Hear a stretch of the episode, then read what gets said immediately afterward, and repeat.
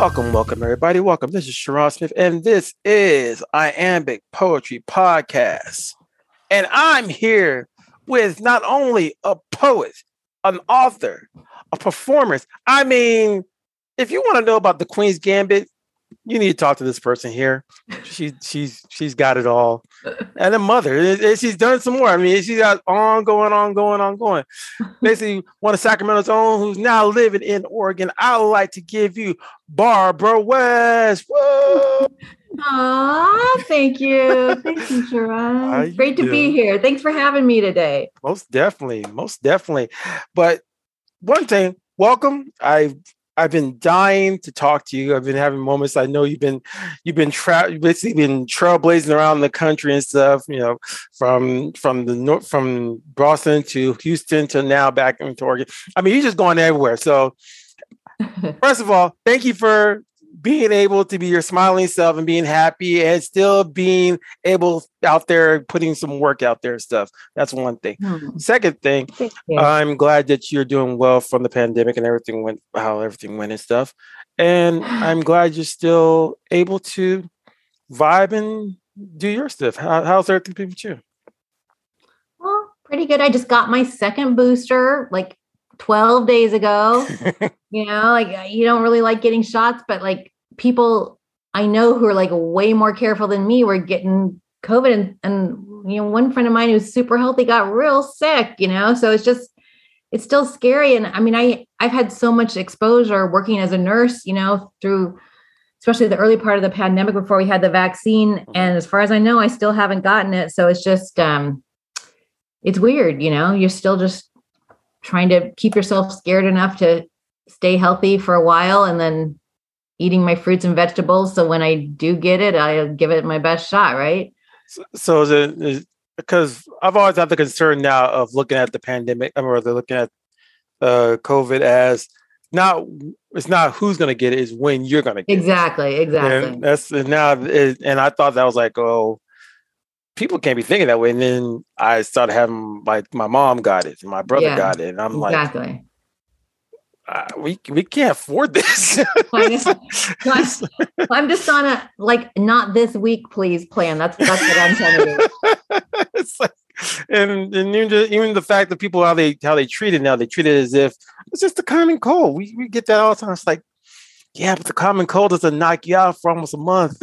I know, I know. I mean, unfortunately, a lot of people it is just kind of like that. But but but you know, like I say, my my close friend up here in in Corvallis, who's been so careful I mean, he was real sick and mm. he's a lot healthier than I am. So, yeah. yeah.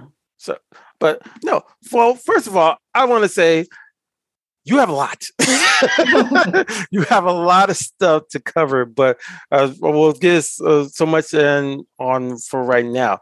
So, one thing I would like to get started to talk about is what gave you, what started your journey? what's on your poetic journey? Let's go there first. Yeah, I would say actually, I went to this really good daycare center in Bloomington, Indiana, and okay. they would have us writing little poems when we were like, you know, three, four, five. They would the teachers would write them down in their nice teacher handwriting, you know, and and then my first grade teacher at the public school there in Bloomington, Indiana, she she had me writing haiku poems like every week. I don't know what it was, but that just got me into this mindset that like oh this is just something i do you know and and i and looking back on those poems now like every single poem has the word beautiful in it you know so it's not like i was cranking out you know genius creative stuff but i was just getting in the habit of like this is what one does you know? So i really appreciate that very early support.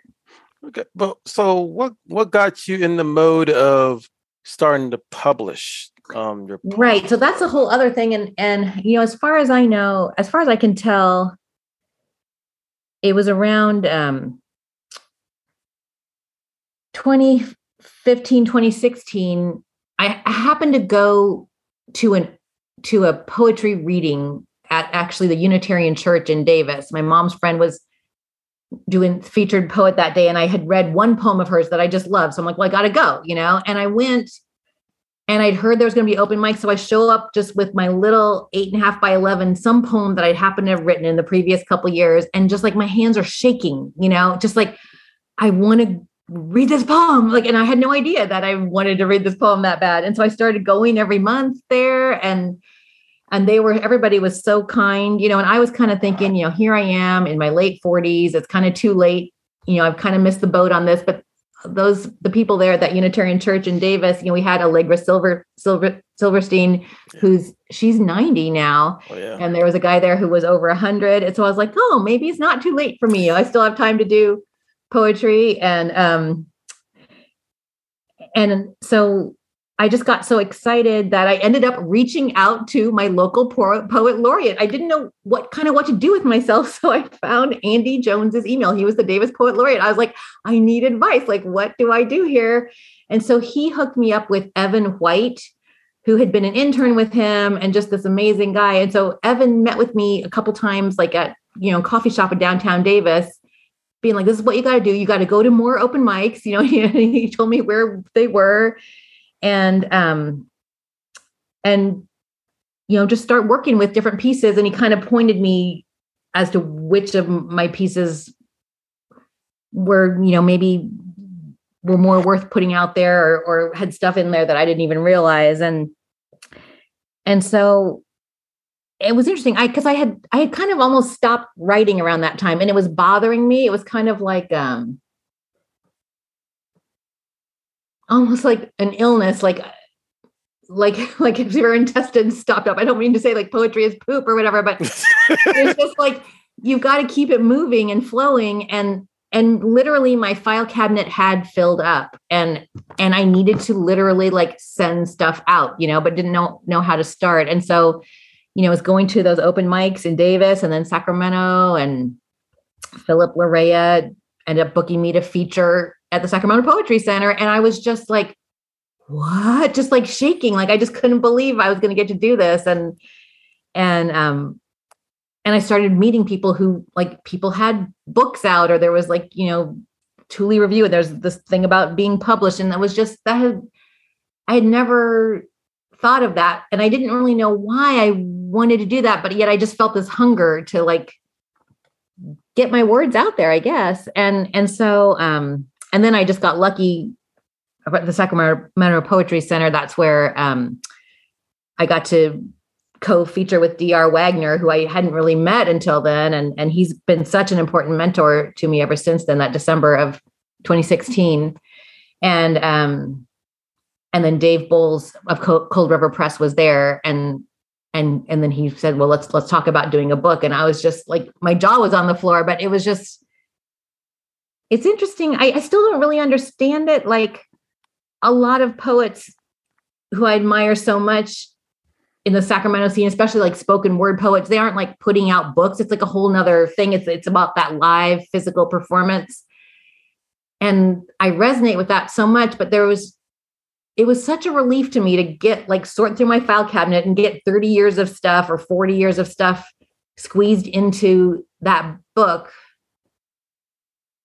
I don't know. And so it's just interesting how that, you know, one thing leads to another. And and you think about, you know, art for art's sake. I mean, you write a poem and like it's good. And then like you can share it with people at an open mic, and that's good.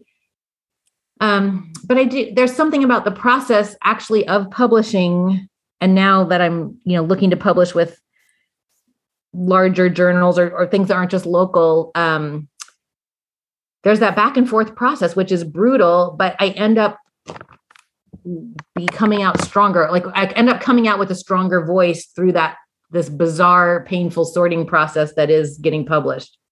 So the book and i felt a simple sweetness for me that you did with on cold river press so yeah. wait, you're you're saying you did this in 2016? Well, the book came I mean, out 2017, but you you did yeah, all this 2017 stuff. is when the book came together. Right. But yeah, yeah. Because I I remember moving to uh, Sacramento up in October of 2016.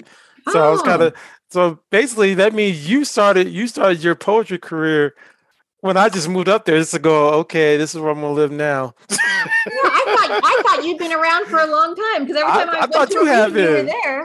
I thought you had been there because everyone knew your name. It was like, oh, have you have you seen Barbara? Oh, you have you met Barbara? She Barbara's the best. I'm like, hey, how you doing? My name's Sharon. You're Barbara.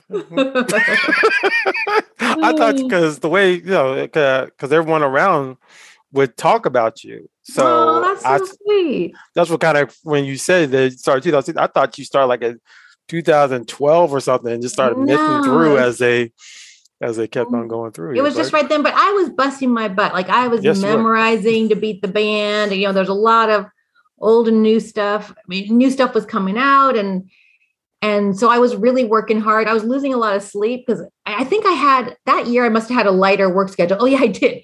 I had a lighter work schedule in 2016 because it wasn't until October of 2016 that I learned I could possibly be eligible for a pension at my job. Okay. And so, and I had to work a thousand hours a year to get that pension. But up until that October, I didn't know that. So I was going, I was working like, you know, 800 or less. And then I cranked it up right then to get in under the wire for that uh, 2016. And I finally, I got those five years in a row finally. But, but yeah, I had some time then. I was doing a lot of windsurfing and that gave me time to memorize um, when I was like out by the river and stuff. And so I was just going to like every poetry. I mean, that's why you saw me there. I was just going to every every place and getting up there with my little, you know, shaking and, and reading. But like you say, you you had so much of 30 years worth of poetry already stacked away. So so in between in between before when you started when you start your poetry career in mm. 2016, you you were also a mother during that time and you're through that time you were also writing along with while you're trying taking care of your son and stuff and yeah and that was hard you know? I mean basically and it's funny most of my life has been like this you know outside of preschool and my first grade teacher i've just written occasional like one or two poems a year just something hits me hard you know a dead squirrel on the road or whatever and and i got to write a poem about it. But i've been fortunate enough to be in like poetry workshop in college, a creative writing class in high school, and then when I joined the Shambhala Center, the Davis Shambhala Buddhist Center, they had a writing group. And so that writing group, we might have met every month for quite a while, but it was when my son was like four, five, six, seven. That kept me writing because like I wanted to have something to bring to that writing group. And the, and that group of people was so supportive. So I that kept this little thread of writing through. And a lot of those stuff I was writing about was, you know, the difficulty of, of being a parent. I mean, like you're giving your kid a bath and you're trying to not just they're screaming and you're trying to not, you know, push them under the water for just a few seconds there. But I mean, you know, you're not gonna no, you're gonna drown him, but you're just like kind of at the end of your rope, you know. So it's good. It was good to get some of that stuff written down. And and the the poetry group was so sweet. Or it was, it was wasn't just poetry, but it's mostly poetry Mm-hmm. They would actually meet at my house. So I would make a big batch of Ling Ling pot stickers. And then my son would fall asleep on my lap, you know, during the group. And and so that was um, the only way I could have could have kept writing during that time. Nice. So, so speaking of which, so um, what got you into Buddhism? I mean, well, and that really that really comes out of twelve step work for me. Um, my father was an East Asian studies specialist, and and so he had a reverence for Buddhism and Taoism too. And he took us to visit and actually stay in Buddhist temples in Japan when I was a teenager. And I remember just being like, this is the place to be. Like, could I ever, you know, like live here or be a part of something like this? And at that time, it didn't really seem like white people could just go and do that, you know? I remember seeing one white guy in the lineup with all the Buddhist monks at this one temple in Kyoto, and I was like, "That's weird," you know. But maybe there's hope for me. I don't know. And so, um, but I started doing 12 step work for relationship issues when I was, um, let's see, 2001, and and uh, when I got to step three, it was like, oh, time to get a spiritual practice, and I was like, well, I always said I wanted to be a Buddhist when I grew up. So I just looked up, you know, where are there Buddhists in Davis? And that's how I ended up at the Davis Shambhala Center because I I had a three or four three or four year old at the time and I couldn't be like, you know, driving to Marin County, Spirit Rock, where I knew some people went. So I just was like, I can hop on my bike, ride to this Buddhist center and try to work on my rage. so oh, Okay. it, it was a big help because I, you know, I mean, I think you you have a daughter, I think, yes. and you know, it's one thing parenting an infant, a one year old, but by the time they get to three, you're like, you have to have some tools. Like, if you're just going to go forward on like rage and guilt, it's just, you know, it's just not going to be good. So, had to get some, take a parenting class and become a Buddhist to try to get a handle on that stuff. Ah, nice. Yeah. So, so because I know a few Buddhists and stuff, and most of them are from Davis, so it always cracks me up. They're like, they're all from Davis. so you being from Davis, like, ah, that's an interesting connection. but so being that you kind of gone in this journey from Buddhism and stuff, what got you involved with the preoccupied pipes? Pipers? Those are my high school friends. Okay. Casey. Those, yeah, okay. Those are my high school friends that again, Davis High had this amazing musical program. And then, you know, some people are just born with musical talent or they come into a family. I don't know. I actually come from a pretty musical family, but I'm the one who struggles with pitch and, you know, ne- doesn't ever come in at the right time. But um, this group of friends from high school went on, they were a lot of them formed the core of the band Lawsuit that played around the area for a long time, and and then um, well, we we lost one of our um, closest friends. He died when right when around uh, when we were thirty, and so they were still doing little recordings and making little audio magazines. And um, oh, and what happened was, I I come from Indiana, you know, and so I have, and I've worked in Kentucky and Arkansas. So I'm a fan of country music. And my friend who was had his little recording studio just like in the corner of his house, he was like, Hey, I need backup country vocals for this one piece I'm recording for a friend. He goes, You got country music background, you can sing a backup vocal. And so, so I did. I mean, of course, I struggled with the pitch. So it he set it up on a loop. So it like looped over and over, you know, 20 times so I could get my part right. And um, and that was so fun that that's when I started writing songs. And then they were like, well, Barbara's having so much fun writing songs, even though I don't have the kind of pitch and I couldn't play any instruments, they were still willing to let me sing with them since our, our friend who was the lead singer had died. And they're all great singers, but they're like so good at singing, they don't get all excited about it the way I do. So, um, so I got lucky to, you know, just have such a talented group of musicians being willing to support me and flesh out song ideas for me or you, you know sometimes give me give me a melody and and then um it's just so fun to be given a melody or set of chords and get to put words on it. It just it gives you a lot of space, you know. True. And you've been on several albums of theirs. So I was like, I looked down the list. I was like, oh, you've been on some albums. So you've been putting some performances and stuff. That's not, not bad. It's yeah. pretty good. Uh, so the I've seen you also play. I've seen you also play keyboard before on a few other movie, on a few other videos and stuff. But what, seeing that you, seeing that you basically were doing performance, what got you and involved with Grace? Well, I think I heard the story once, but I want you to tell because I, okay. I think of the story. So it was what's that big fundraiser they were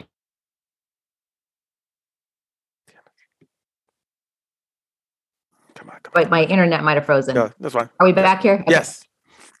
What's that big fundraiser for um, raising money for uh, folks who've been affected by human trafficking? That was upstairs at Harlow's. I'm trying to remember. Um, oh. um, uh, I know you're talking about, and, but I forgot it. um, yeah. yeah. Oh, I'm just I'm just blanking on everybody's name. But anyway, I went to that because yeah, some some folks I knew, I think through Sacramento Poetry Center were there maybe Anna Marie might have been performing there from um yes from the from, from uh, the confluence yeah yes. yeah yeah anyway uh so I went to that it was upstairs at Harlow's and there was just an amazing lineup of musicians MC Zealous with everybody yeah yes. and um but then this little skinny tiny white girl Grace Loescher gets up there with her little like cut off tank top thing and she just like I mean, I just couldn't believe it. I just couldn't. I mean, the words coming out of her mouth and the way she's just standing there, just like sending the words out like missiles or, you know, butterflies and whatever.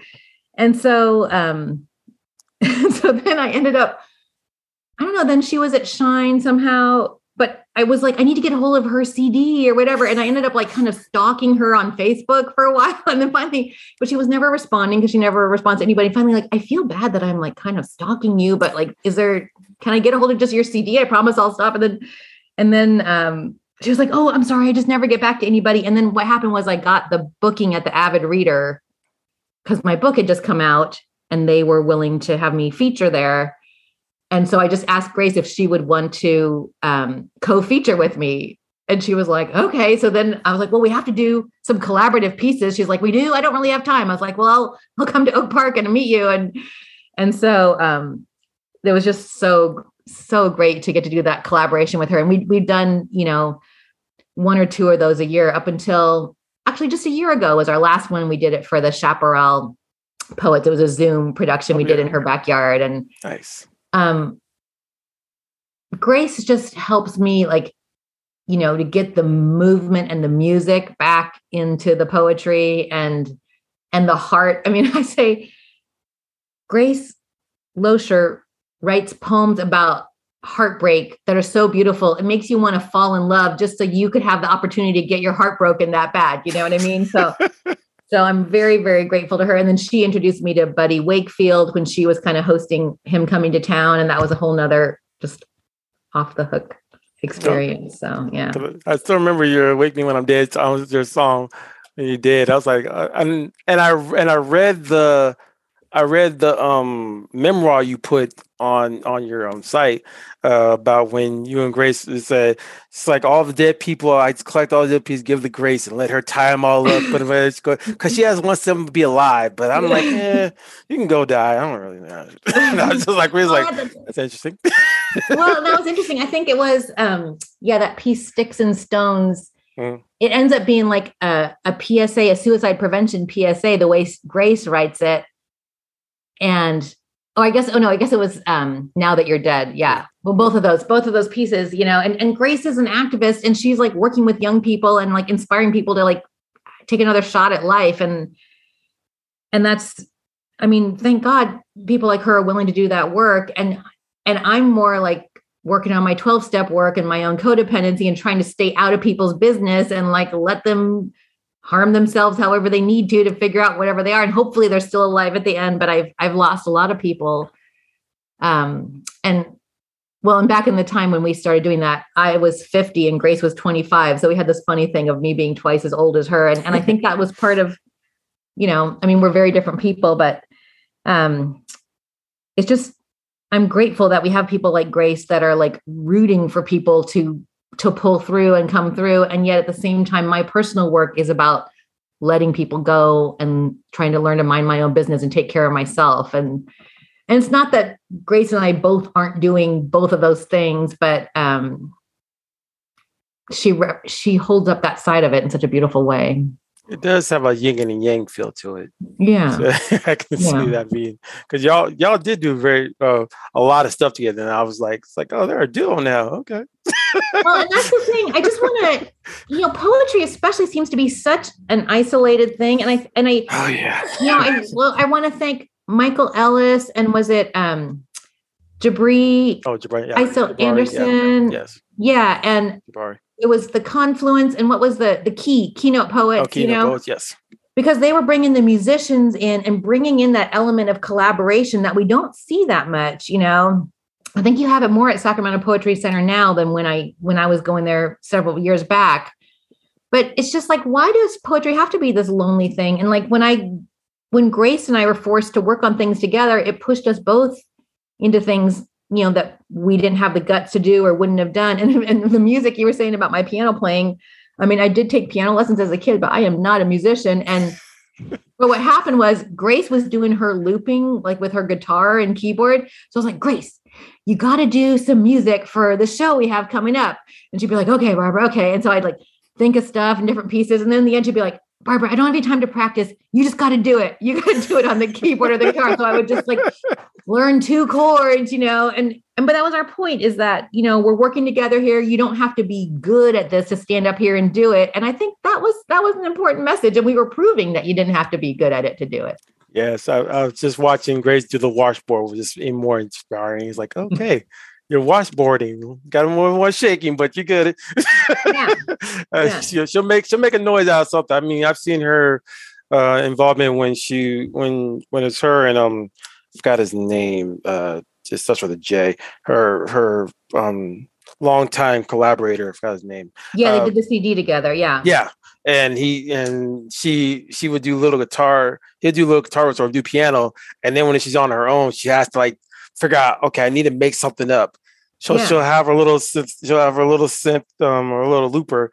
Yeah. And get a guitar, bang on it just for the beat, get a yeah. little strum going, and then have everything isolated and start it up, and then that'll, that'll be your piece. I'm like, what the heck did that come from? I said, that's good. I never saw that coming. I know. like, but yeah, she said, but no. Um, so what got so what brought on the ex you've been so now you perform for two bits you perform with a duo with grace loescher and also mm-hmm. you've done stuff with preoccupied um, pipers mm-hmm. have you and i saw that you also did stuff um, with lonnie on the um cherry the cherry tree carol um, yes. carol and stuff so you've been kind of you've been kind that of taking amazing working with yes. lonnie and that came directly out of keynotes mm-hmm. I because I, I happened to I think the first time I went to keynotes, Siobhan Ayala was featuring, and she was amazing. And then, yeah, there was like the house band they would have, and you could like opt to do a piece. And I didn't know that they were husband and wife, you know, but I admired both of them. And then finally, I think it was at Luna's uh, one time I asked Lonnie, like, could I get you to work on this piece? And I didn't even realize that this piece, the Cherry Tree, Tree Carol, had references to guitarists and like Spanish style guitar or whatever. So, and it was, it was just, it was so amazing to work with Lonnie on that. I mean, he was so um such a high level of craft. You know i'd be like oh that's good enough. He's like no no. And he would want to like get it more precise. And and in the end it just was amazing. And that's why my friend who was in film school at the time i was like we got to get this on film because lonnie and i could hardly ever get our schedules to line up. I mean he was working crazy hours as a counselor. I mean and super long hours. And so i was like we got to get this on film. And thank goodness we did because then they moved um, they moved back to the midwest i think mm-hmm. cincinnati. Yeah. Oh. and um, but and that was just such a privilege to get to work with him and and to i mean and that's why i say about collaboration it pushes you to a level um, that you can't just get to by yourself. And that's part of the thing with publishing publishing it's all still the words you're not getting multidimensional but you're still having that back and forth and you're getting you know squeezed squeezed and pinched up to, into something higher than than what you settled in on your own i think true so I, I noticed that you've now kind of taken a turn to do a lot of um, essays and a lot of memoirs what what started that up? Is it just you just want to make a diary of just the period or something? Yeah. Well, what happened is um, when I was pulling stuff out of my file cabinet and working on the writing new pieces early 2017 with Dave Bowles and Cold River Press, I had this piece that I'd written um, starting in 2008, 2009, and it's called How Do You Tell the Difference Between a Codependent and a Bodhisattva? Wow. So a codependent, everybody kind of knows what that is someone who's getting in other people's business too much. And a bodhisattva, that's the Buddhist term, somebody who's attained enlightenment, but instead of going on to nirvana, they stay back in this world in samsara to, and they're not going to leave until they've helped every other sentient being also attain enlightenment. So it's kind of a big job. and um, when I first became a Buddhist, one the first few years, I took refuge, which is formally becoming a Buddhist, so like kind of like the Christian equivalent of baptism. And then usually within a year or two after that, people take a bodhisattva vow, which is kind of like Christian confirmation or something in terms of your your kind of um, vowing to commit to the lineage on a deeper level. But since I was doing 12 step work for codependency, I didn't think it was going to be a good idea for me to take a vow to save all sentient beings since I was trying to learn to mind my own business back then. and so, um, so I ended up doing a talk that came into this essay. What's the, how do you tell the difference between a codependent and a bodhisattva? And there was, um, reading I happened to be doing around the time that, that, that fed into that. And a lot of it hinged on resentment. You know, when you're, you're able to help people in a way that you can come away with it without any resentment it's a pretty good sign that you're operating on a higher plane and when it adds up to your resentment or your expectations and and you feel unappreciated, then you you probably were doing it from a more base, you know, knee jerk point of view. That the kind of have the kind of place I tend to operate from. so I anyway, so I had this little essay and I shared it with Dave because we had prose pieces in that book as well. And he's like, and I, I'd been shopping around to Buddhist magazines, and they were not really. It was interesting the response I got, and I think it's because Buddhism, the white Buddhist, the the largely white Buddhist communities that I've been part of in the U.S. Um, as opposed to the traditional Japanese or Vietnamese um, Buddhist communities that you also find in Sacramento and other places.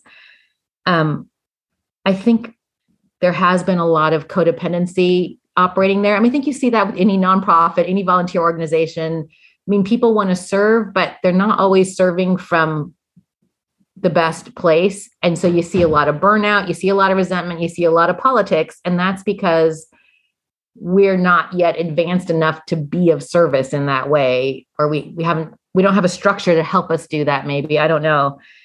And so I think the topic of codependency is kind of touchy for Buddhists in this American um, tradition that some of these traditions I've been a part of.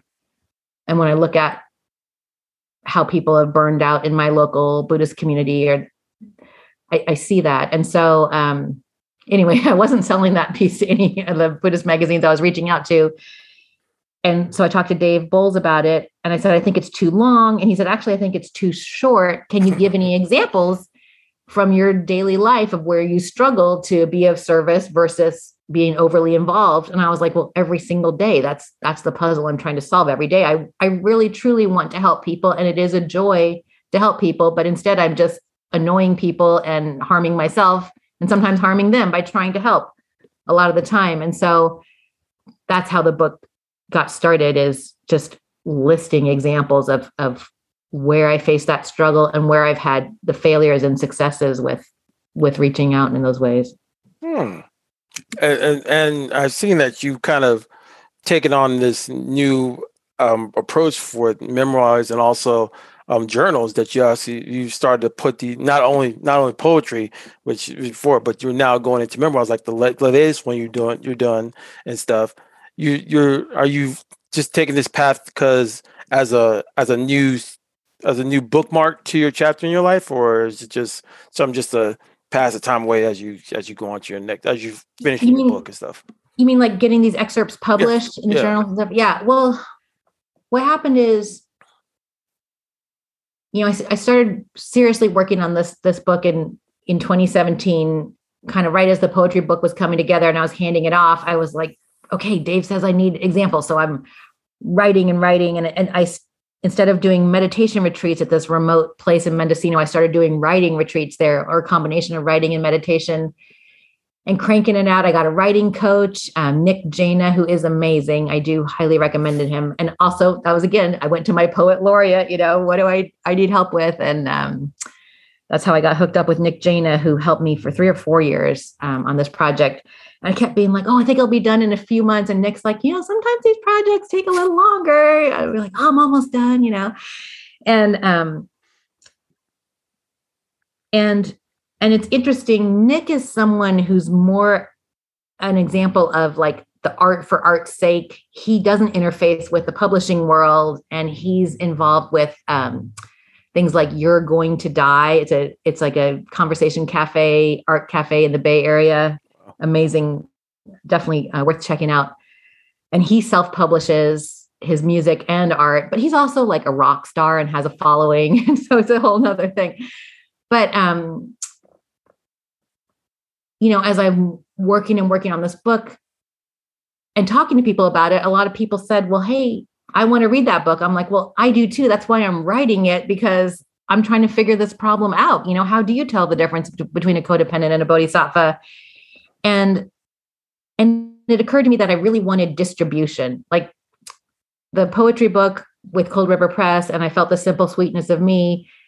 I have sold a lot of copies but it's mostly you know people i know and then a few people who know people i know which is awesome you know? And um, i've i'm so grateful for the support i've received but i just this problem of sorting out helping others versus codependency i want whatever i manage to figure out about that i want it to get out to a little bit beyond the people i know and the people they know. And so that's where you get into distribution that's where you get into publishing and that's where you know some presses like cold river press that's not their thing. I mean they're doing a fabulous job in a certain niche but um, i'm willing to you know give up a share to the agent. I mean I'm, i know i'm not going to make money on stuff and i'm willing to have money go towards an agent or a distributor or publisher because i just want this to circulate um, because it's what I have to offer. I mean, I've I've lived through some strange things in my life and kind of living at the junction of Christianity and Buddhism and 12-step work and I've been privileged to some of these teachings, kind of a weird combination of them and if that could be helpful to anybody else, I want it to travel as far as it can. And so finally um, about 2 years ago in February, I got to take a workshop with John Brantingham um, he's the poet laureate for uh, Sequoia Kings Canyon National Park. And he lives in Southern California. He's just an awesome guy. And he was just like, the way to find an agent or a publisher is to start sending out excerpts. And he's just like, see if you can boil down little bits of it, these little vignettes, pieces of the book, and send them out. And I still haven't had anybody knocking on my door to publish this thing, but it's it's helped me refine um, what I'm doing, and it's helped me understand what I'm doing better. And it's also helped me meet some amazing people, um, like this community with another Chicago magazine out of Chicago. Um, I've gotten to hook up with Sandy Weisenberg, who's an incredible editor, and she's pushed my writing to a place that I wouldn't have thought it could go, you know. So so thanks to John Brantingham's advice, it's like it's worth it to interface with this world, even though you're mostly just getting rejected. But the little bits that do get through um, help you navigate where your place in it might be.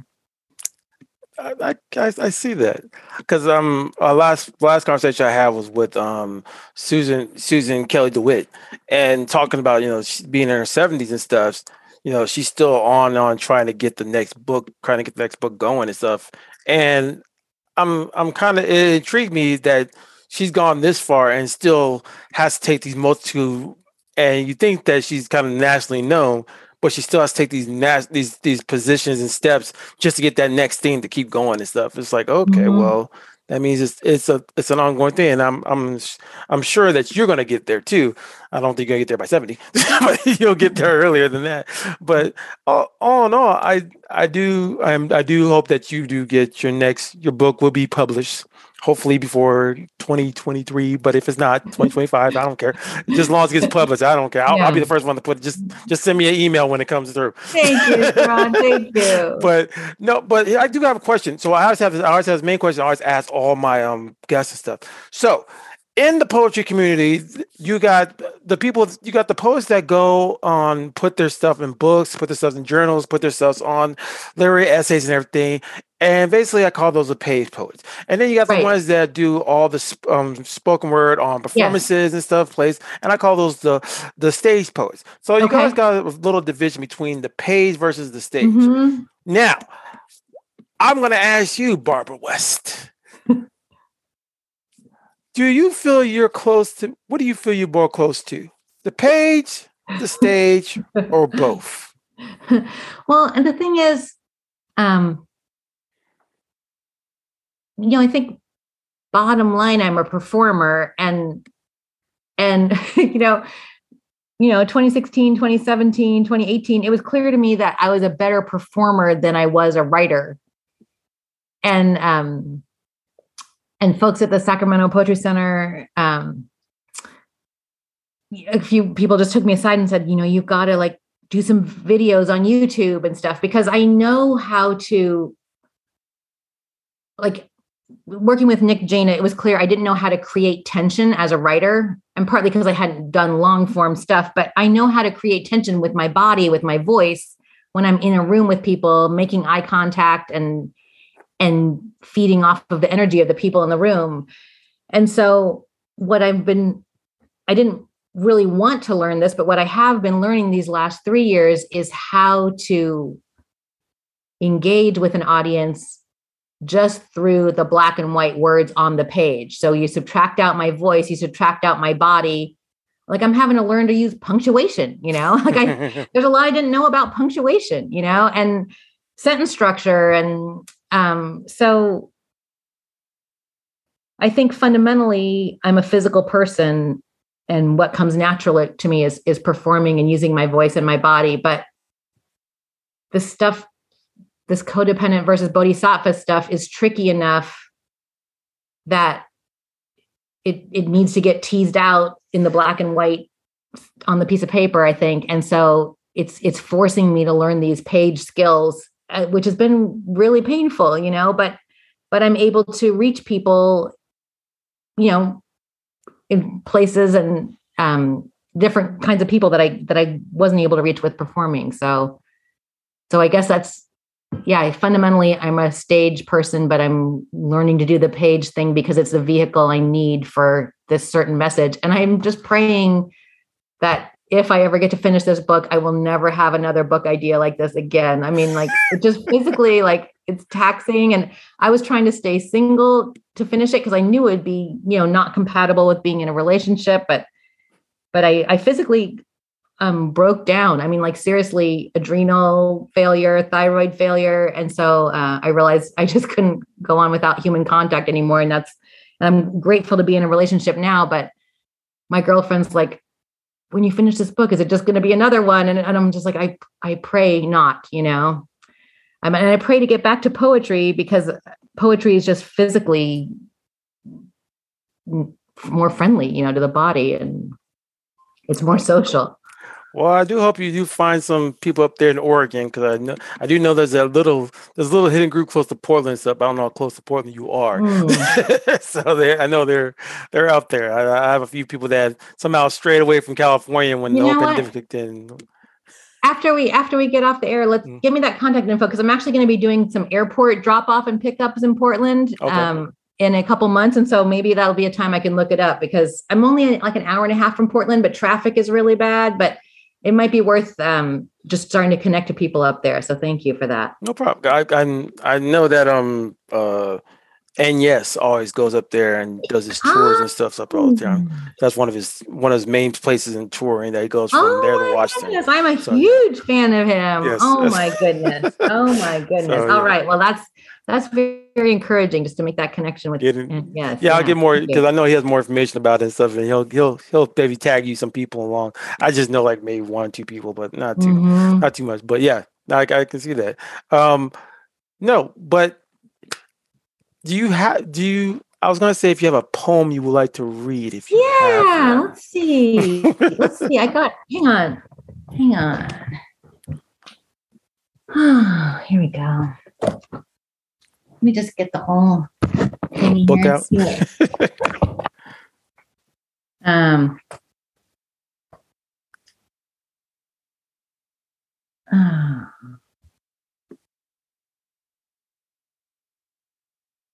you know what? What's that? I think I'll read this. This is um, John Denver, Miss Otis. Go ahead. But it's it's about um, you know interacting with people. This isn't about exactly trying to help it's more trying to hurt but but it's just about how um, how hard it is to na- navigate um, relationships with with anybody. Okay. John denver miss otis. Did john denver really beat his wife? Whether it was true or not we were devastated to hear it and then decided it wasn't true. But now I can see how someone with depth of feeling could be pushed beyond their limits. As I am humming Miss Otis regrets all day without meaning to, and hoping no one hears, or if they do, they don't recognize the song, or if they do, they've forgotten the plot. Relationships are so hard. So it's actually a wonder more of us aren't packing guns under our velvet gowns Madam. Uh, and I, I, you know, I, I, I feel bad now with just the gun reference here, you know, with all the recent events and things, but it just, but it's, it's also, I mean, I guess it's, you know, it's just humbling to think, um, you know, how we do have violence within us too. And, and that's, I guess that's why I'm for gun control because, you know, I, I wouldn't want me to have a gun in my hands for all the different moods and things I've gotten into in my life, you know, and and I and I it's funny I didn't I didn't at all um think of that with when choosing this poem, but it it's humbling you know getting back to buddhism and feelings and controlling our own rage. Um i'm just in this moment feeling really grateful. I didn't grow up in gun culture and as much as i've struggled with uh, my pacifist heritage i'm grateful that it's kept me and others safe you know? Wow. That's that's deep i didn't think about that. Yeah i didn't put it together till right now either so.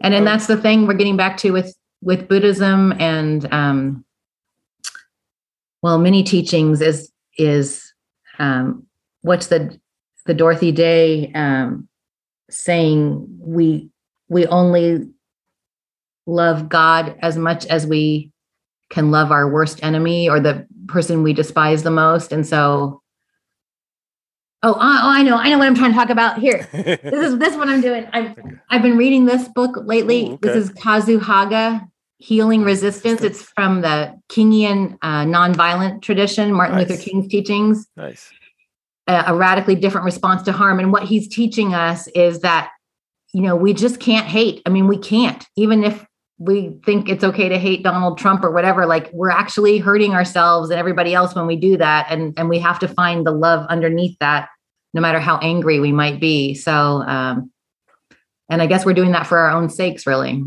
you know, there, but for the grace of God. Yeah. I always try to do that with people when they like almost like a benefit of the doubt type of feel. And but I always get a lot of people getting resistance and why are you trying? Mm-hmm. Just just hate and keep going. It's like, but it doesn't.